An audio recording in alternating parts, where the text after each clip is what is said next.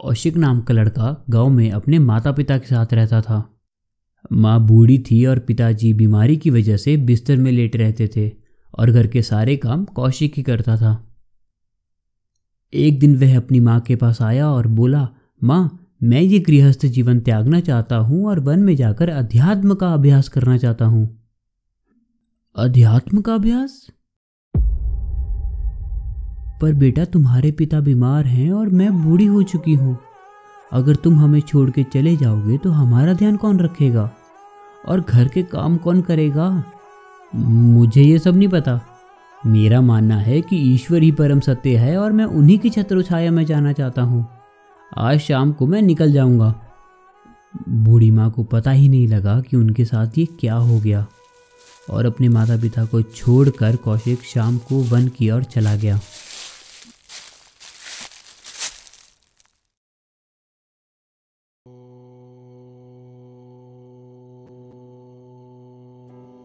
कई सालों तक ध्यान करने के बाद कौशिक को देवीय शक्तियाँ प्राप्त हो गई। एक शाम वह पेड़ के नीचे ध्यान कर रहे थे और एक पक्षी उसी पेड़ की टहनी के ऊपर बैठी हुई थी।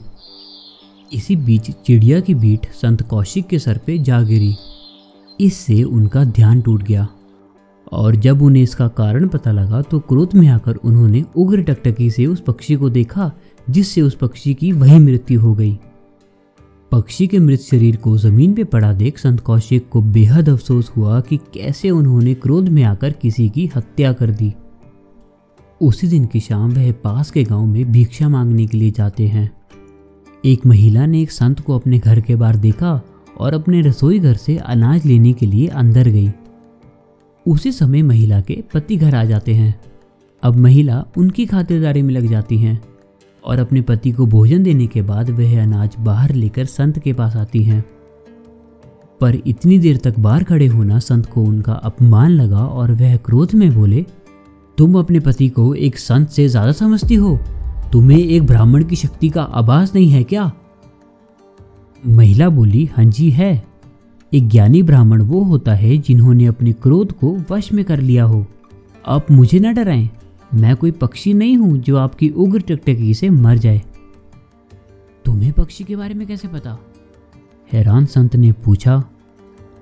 महिला शांत स्वर में बोली, हे संत, आप एक ज्ञानी पुरुष हैं, लेकिन आप अभी तक अध्यात्म का मतलब नहीं समझ पाए। अगर आपको प्रबुद्ध होना है तो आपको धर्मावत के पास जाना चाहिए।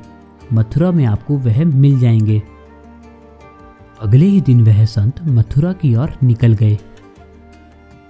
उधर पहुंचकर जब उन्होंने धर्मावत के बारे में पूछा तो उन्हें एक पता बताया गया। पते के पास पहुंचकर उन्होंने देखा कि एक कसाई उनके सामने आया और उनसे कहता है, हे संत, आपका स्वागत है। मैं ही धर्मावत हूँ जिसे आप खोज रहे हो। पर तुम तो एक कसाई हो। तुम क्या मुझे प्रबुद्ध करोगे?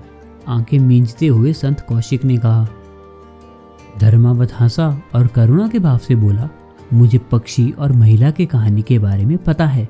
चलो, अंदर बैठ के बातें करते हैं। नहीं नहीं, जहाँ कत्ल होते हैं, मैं ऐसे घर में नहीं जा सकता। और तुम्हें किसी की जान लेते हुए शर्म नहीं आती?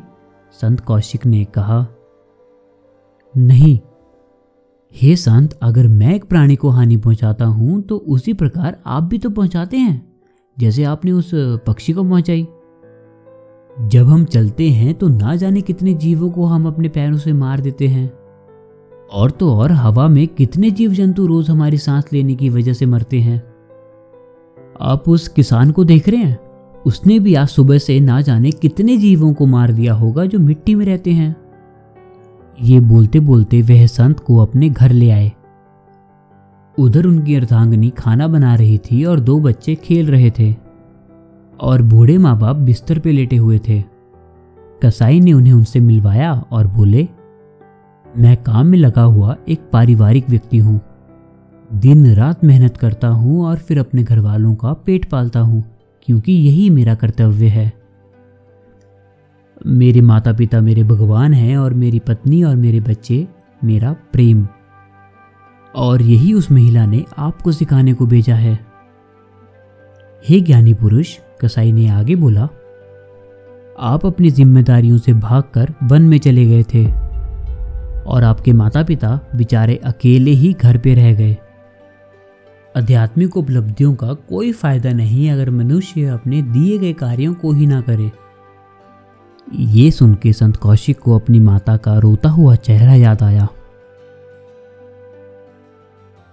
उन्होंने कसाई के सामने हाथ जोड़े, उनका धन्यवाद किया और अपने घर वालों के पास जाकर उनकी सेवा में लीन हो गए।